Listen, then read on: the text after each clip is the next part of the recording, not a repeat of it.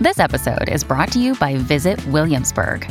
In Williamsburg, Virginia, there's never too much of a good thing. Whether you're a foodie, a golfer, a history buff, a shopaholic, an outdoor enthusiast, or a thrill seeker, you'll find what you came for here and more. So ask yourself, what is it you want? Discover Williamsburg and plan your trip at visitwilliamsburg.com.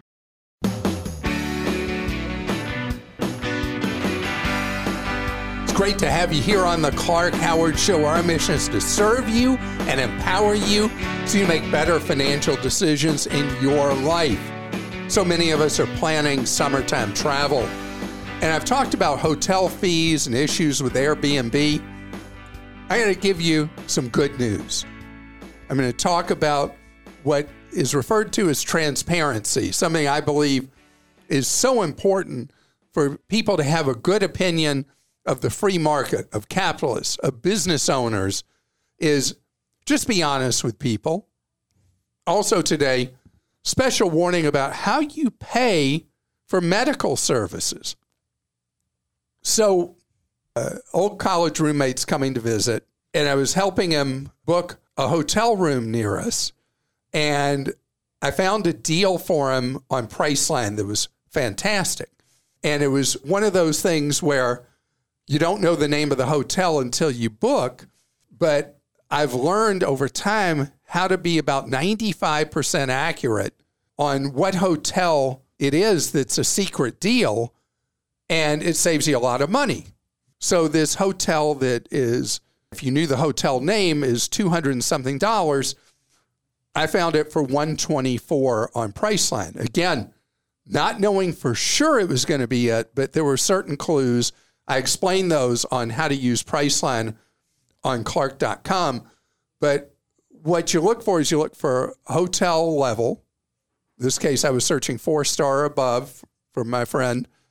And I was looking for reviews of eight or above. Priceline uses a system of up to nine plus. You never want to go below an eight and know that a hotel is going to be okay. It's kind of like grade inflation in school. Then I look at how many reviews. So when you're looking at what they call an express hotel, where you don't know what hotel it's going to be, if you can cross reference the neighborhood and those three other things, star level, eight or above, and how many reviews there are, you got a really great shot that you got the right hotel. And I knew the hotel was notorious, that chain, for having extremely high amenities fees, resort fee, that kind of thing. And so I'm looking and it's showing me the price and it's showing taxes and junk fees and the rate for three nights. And it's still an incredible deal. So I then go to the hotel chain, look directly at that hotel, and lo and behold, they've changed their policy. And now you don't get hit with the curveball of a massive daily activity fee when you get to the hotel. It's included in the price. It's not the room rate, but then before you check out, it shows you that you're paying it there. And that's how it should be. It shouldn't be this bait and switch where you're shown a very, very decent price on a hotel and then the gotcha is the resort fee. I remember my oldest brother, his wife were in Vegas a few months ago, and it was during a slow time in Vegas, and they got a $29 rate on a hotel on the strip, a good hotel, not the greatest, but a good hotel. The daily resort fee was 70. So their 29 ended up being 99. I mean, what a rip. Marriott, as I told you a while back, was in a lawsuit that they were the defendant about this bait and switch with people.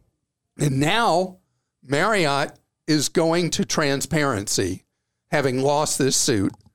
And when you go to Marriott's own website for any of the zillion chains they own, where they own 40 now, anyway, you'll see if there is one of these rip-off resort or amenities fees, you'll see that it will be detailed in your price quote. And then, as we've talked about for years, Resort Fee Checker if you want to see with hotels that continue to be stingy with the information and then rip you off when you get there, Resort Fee Checker is kind of like a bulletin board almost of the resort fees as best they've been reported to them, as best they've been able to keep up to date. But it gives you a good idea, Resort Fee Checker. It's resortfeechecker.com. Thank you, Krista. And so this is an improvement to know. Now, I want to tell you about Airbnb because I've been harsh on Airbnb lately. Have I not, Krista? Well, I think a lot of people have. There have been problems. And, and people have complained about all the hidden fees, the cleaning fees, the chore list that you have to do when you stay in one that before you check out, you basically are the housekeeper who has to completely clean the place, wash the sheets, wash the towels, make the beds, put the new towels up, blah, blah, blah, blah, blah. And people have been freaking out. Well, I got to give the CEO of Airbnb credit because he dug in there because he couldn't figure out why the impressions in the marketplace of Airbnb kept going down and down and down and down. And it was because people were angry that they didn't know that they were going to get hit with all these fees and all these responsibilities after staying in one. And so they just had a media circus where I guess they flew in all these media people from around the country to a presentation. Uh, I don't go on junkets like that, don't worry. Presentation about uh, they've heard people, the changes they're making, and the CEO has been completely frank recently talking about that they weren't listening to people, they weren't hearing, and now they are, and here are the new policies. And you'll find that Airbnb has, as they refer to it, fixed their core design problems. I love they call them design problems. And so there are dozens of things they're doing now for clear disclosure and changes in procedures for both hosts and for the guests mm-hmm. staying in an Airbnb. They also are trying to go back to their roots where they're looking more for Airbnb hosts that are renting out a room in their place instead of the investors that are buying places just to put in the Airbnb system because there are so many new laws and ordinances being passed around the country that are making these Airbnbs illegal because they've been disrupting buildings, you know, condominium buildings. They're uh, having a lot of problems with transients because of the Airbnb units. And a lot of condominiums are now going to six month minimum rentals to try to push out the Airbnbs. So going back to its roots of you hosting somebody in your home is one of the big emphasis areas they're going to. So I would say that I need to open my mind and accept that these changes may actually make Airbnb again an acceptable platform for consumers to book a place to stay where I had put them on the kibosh list. You know, you you're using Airbnb at your great risk, and we'll see if, in fact, the changes really do change the culture of what it's like for you to stay in an Airbnb. And you'll be one of my samples, Krista, because sure. you love staying in Airbnbs. Yeah, but I want to stay in the individual place. I don't want to stay in a room so yeah, that's not somebody you. else is going to have to experiment with right. that one. Okay, Todd in Arizona says I've only used Travelzoo once. It worked out well. My question is, when we check in or use the services purchased through Travelzoo, I'm concerned about the level of service. Have you noticed any drop in the level of service or product provided when booking through them? Since we're getting a discount, I'm concerned that the product or service provided is reduced. And I also I I read this because it's not just Travelzoo, but people ask about Priceline and Hotwire and things like that. You know how you might get a different hotel room, right. depending on who you book through. So, gosh, this is an area that has some issues. There's some nuance, and then there's some clear problems. In our Team Clark Consumer Action Center, our free service where you can get one-on-one advice, we have gotten a lot, a lot of complaints about third-party booking sites. The main area of problem that we're hearing about has been involving air travel. That when people book air travel through a third party site and something changes, something goes wrong, an airline has a schedule change, whatever, they discontinue a route, somehow those dots aren't connecting. And if you find a good deal and you want to buy an airline ticket through any third party site, what I recommend you do is you immediately go after you have your confirmation number from the airline, you go to their website and pull up that reservation, add your contact information in there, and you monitor your reservation, particularly if you booked it more than six weeks in advance. You monitor your reservation manually yourself, going in and checking that reservation several times before the travel date, because you may not ever find out that that reservation has changed significantly because you may not hear through the third party site. The other advantage of doing what I'm saying is one of the complaints we've had repeatedly is where you paid money, you have a reservation booked, you go to the airline site and they don't know who you are. And that confirmation number you were given for the airline doesn't work. That's a danger sign all the way around with hotels. There are a lot of real sketch hotel booking sites. Priceline's not one, Hotwire's not one, hotels.com isn't one. There are a lot of UFO hotel booking sites that are either out and out con artist crooks or shady. You got to be very aware. Check what the Better Business Bureau has on a third party travel site for any form of travel, tours, hotels, air flights. See what kind of rep they have with the Better Business Bureau or with Trustpilot. Better Business Bureau, I prefer for this.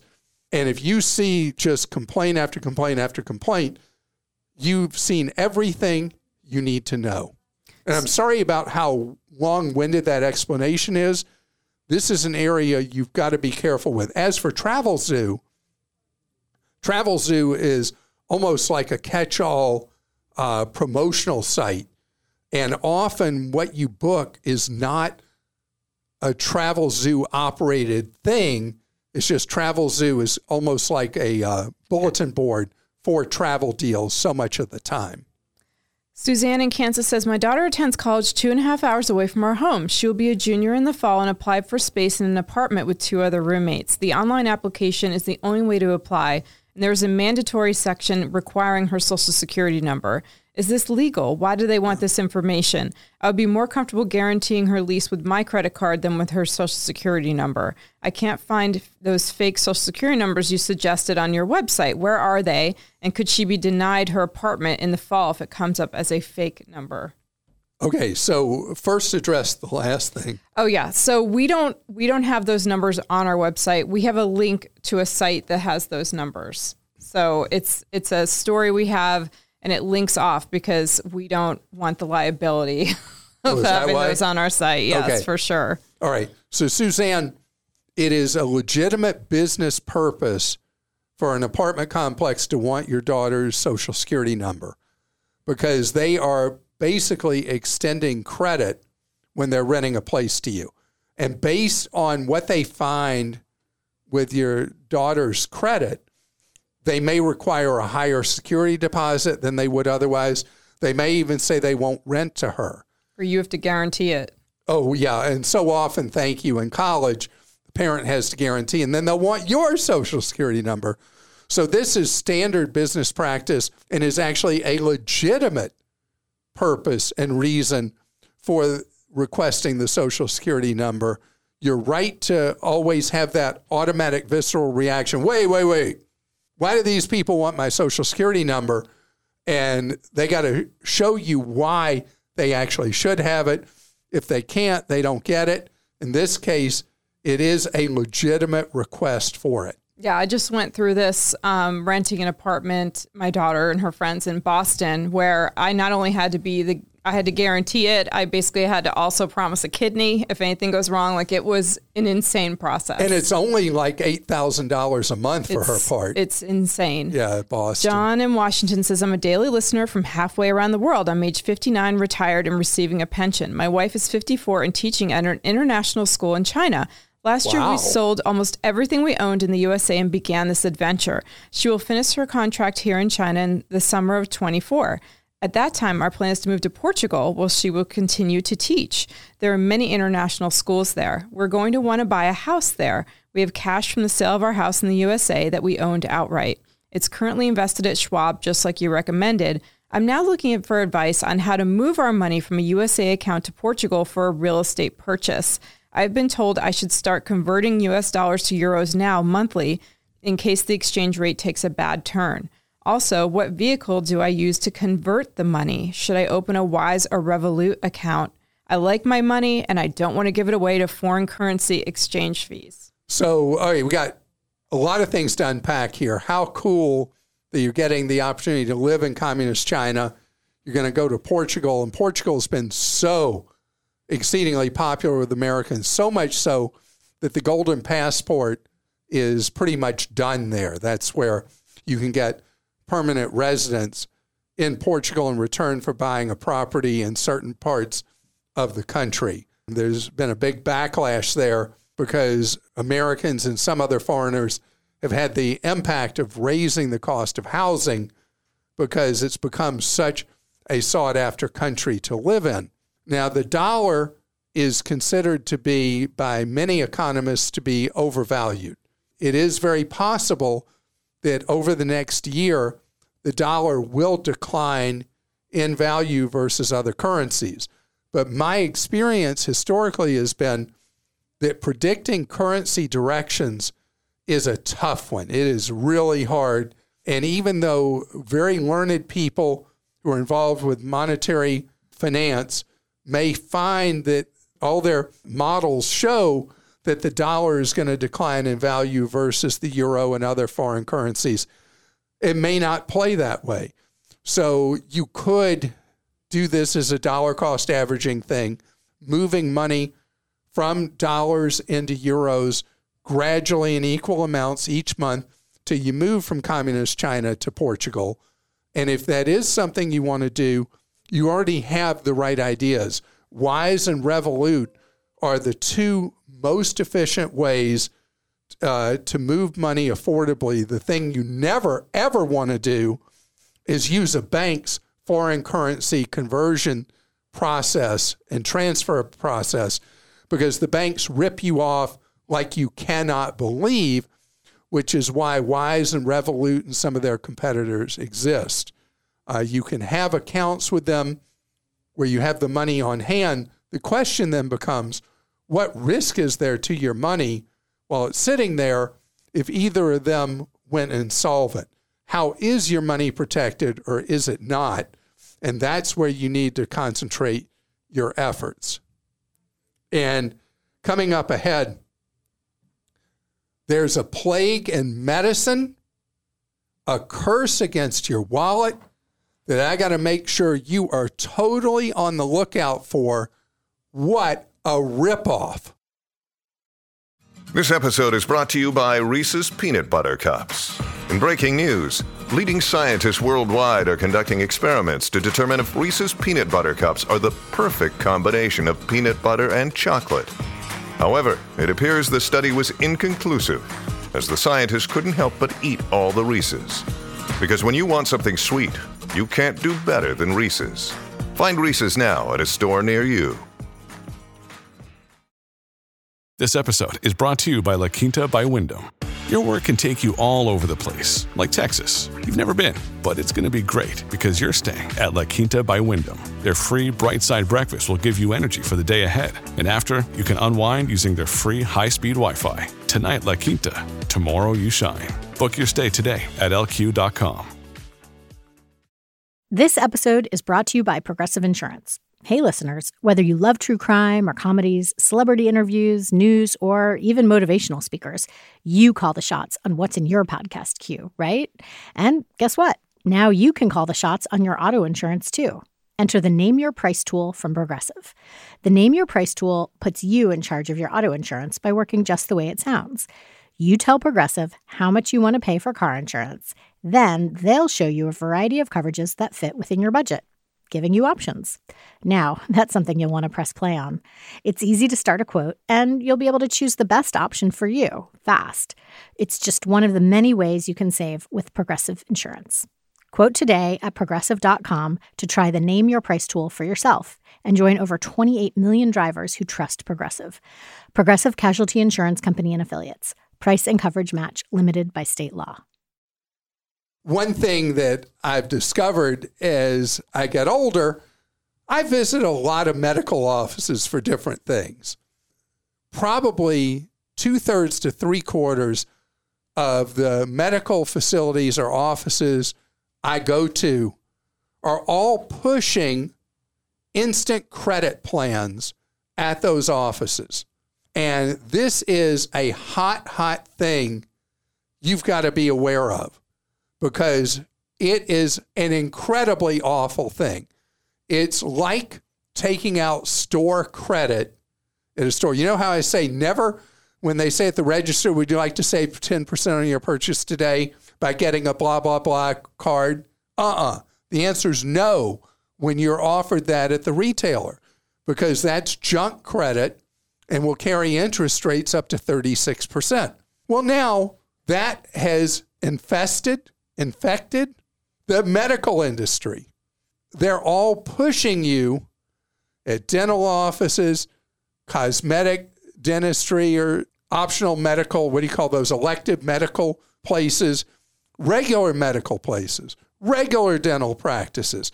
They're all pushing the instant credit plans.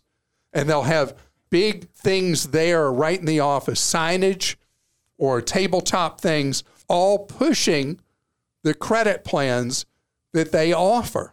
They're instant approval kind of plans. Instantly committing yourself to being in debt, typically 24 to 36% interest. Now, I don't know who when you got up in the morning, thought it would be a good idea to take out a 36% loan. No, you didn't, did you? And nothing's there telling you, hey, we're going to rip you off at this doctor's office. We're going to rip you off at this dentist's office with a 36% interest plan. They want you to do it. You know why all the doctors and dentists want you to do it? Because they get their money right then. So these companies that offer these instant credit plans, they're making money both sides of the transaction. They rip off the dentist or the doctor with what are known as discount points, where they're not getting dollar for dollar that they send you credit. They're taking a cut on what their services charge just so they know they have the money. That's why they do it. So they don't have to worry about coming after you for money they get it right then at the discount from whoever these, they're known as white label providers, offer the credit. They take a hit, and then you get eviscerated. I mean, just eaten alive with massive interest. I mean, even if you have to pull a credit card out of your wallet and pay your copay or your deductible or whatever it is, do that do not fall for this ripoff of the in office instant credit. And yes, many of them will say, oh, 90 days interest free, six months interest free. What are they not saying? Well, first of all, you need a magnifying glass to read the mice type and see the outrageous rate of interest you're paying taking that credit out. Because most people who take that credit out aren't going to be able to get it paid off in that 90 days, same as cash, or six months, same as cash. Avoid like you'd avoid the bubonic plague. How do you avoid the bubonic plague?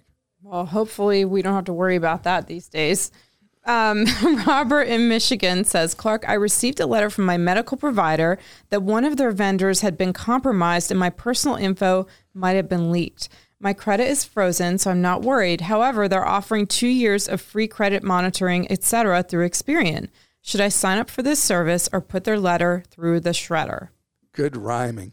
Okay, so the free monitoring that they're offering you from Experian, it's okay for you to take it as long as after the 24 months it does not auto renew at a huge fee coming out of your wallet. As long as it would just discontinue after the two years, no harm, no foul, I think it would be worth doing just because it's another set of eyes on your credit. Paying for credit monitoring, it's not worth it. Never do it, particularly since free credit monitoring is something that's a thing now in the marketplace.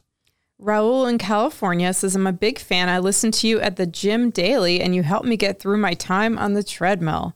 Recently, I received a letter from a local cemetery advertising to my still very young daughter. She's seven years old. Say what now? Yeah. This raised. Okay, there, there's a cruelty in that, isn't there? Yeah.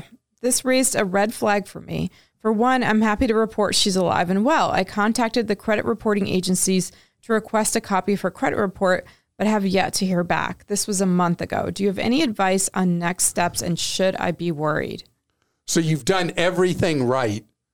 And it does seem like there may be a compromise of your daughter's identity. So even if the credit bureaus don't get back with you, what I would do for your seven year old daughter is I would implement a credit freeze, minor credit freeze is much more complicated than it is for adults. You're going to have to send in documentation to each credit bureau. They require that you who you are, that you provide proof that you are the uh, legal guardian or parent of this child, and that you want to establish this credit freeze, and they will do so, and it protects your child against uh, child identity theft, which is very, very common by people who are trying to assume another identity for any of a number of reasons. They could have a criminal record they're trying to hide from from potential employers, could be illegally in the United States, and they need a social to be able to apply for work. All these kind of reasons, among others. And so, setting up because the getting this thing from the cemetery I think it's worth it for you to go through the extra hassles and the paperwork of establishing child identity theft. And as you see, the credit bureaus are so customer oriented that you're a month in waiting. Obviously, they don't care about us at all. You have to make them care. And this is how you do it by setting up the child credit freeze. Ian in Rhode Island says, Hi, Clark. I'm 19. My mom started me listening to you, and I have a question on cars. I know that cars are one of the ways young people get into financial trouble. Can you give a car 101 talk that I can refer my friends to? People really believe that it's smarter to buy new than to repair their old car. How can I walk them through the math on this issue? And how do you know if it's worth it to repair? And of course, they should be buying used, in my opinion. Sometimes I don't think they know the difference between a want and a need. I think they don't take the time to think through what it means long term. I drive a 2009 Honda CRV with 330,000 miles on it that I paid cash for. My parents sold it to me for half the Blue Book price. It's not pretty, but it works just fine. When people ask me what kind of car I drive, I tell them a free car. I love your show, and it's hopefully making me smarter. So, Ian, you're 19, you've got the drill already. I was talking to a 26 year old just yesterday who got just got a car. It's an old Hyundai. I think he said 2006 has just under 200,000 miles on it and cost him a couple of thousand dollars. And so he has transportation. He would not want to have that monthly payment. By the way, Ian, your friends who are all into the idea of getting some kind of new car, they're facing a typical monthly payment of nearly $800 a month on a long term loan. Plus, with a new vehicle, they've got enormous insurance costs. Your instincts with your 2009 Honda, you're right on the money. 330,000 miles on it. And, you know, for a Honda, that's just barely getting started. The only thing you got to watch with a Honda is their engines historically have a problem with the uh, timing chain, and you have to change that every 100,000 miles. And that's a preventative maintenance thing worth doing. And I don't know why Honda's never fixed that problem with that chain. But anyway, the engines are so reliable. That Honda has lots of life potentially in front of it. And now here you are with a vehicle that's costing you nearly nothing. So, to your question, when do you dump a car? Consumer Report says you dump a car when the cost of a repair exceeds the remaining value of the vehicle, period. And my answer always was when the cost of a repair is 50% or more of the remaining value. Consumer Report says I'm wrong, that it's when the cost of the repair exceeds the value of the vehicle. And so I defer to them and their 90 years of wisdom in this area. So uh, you keep that car, you are driving basically for free. You don't have a monthly payment, you have cheaper insurance, and with a 2009, all you should have is liability coverage on it anyway. And good job for you. What's the 101? The 101 is actually 700. When somebody has to think about having to make that $700 a month payment every month, plus having really high auto insurance, that is all you need to know about why driving an older vehicle that you can own payment free is the smart way to build wealth.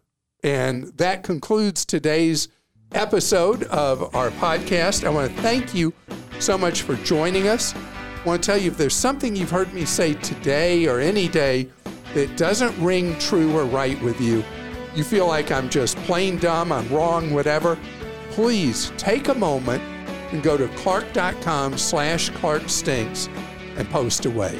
Have a great one.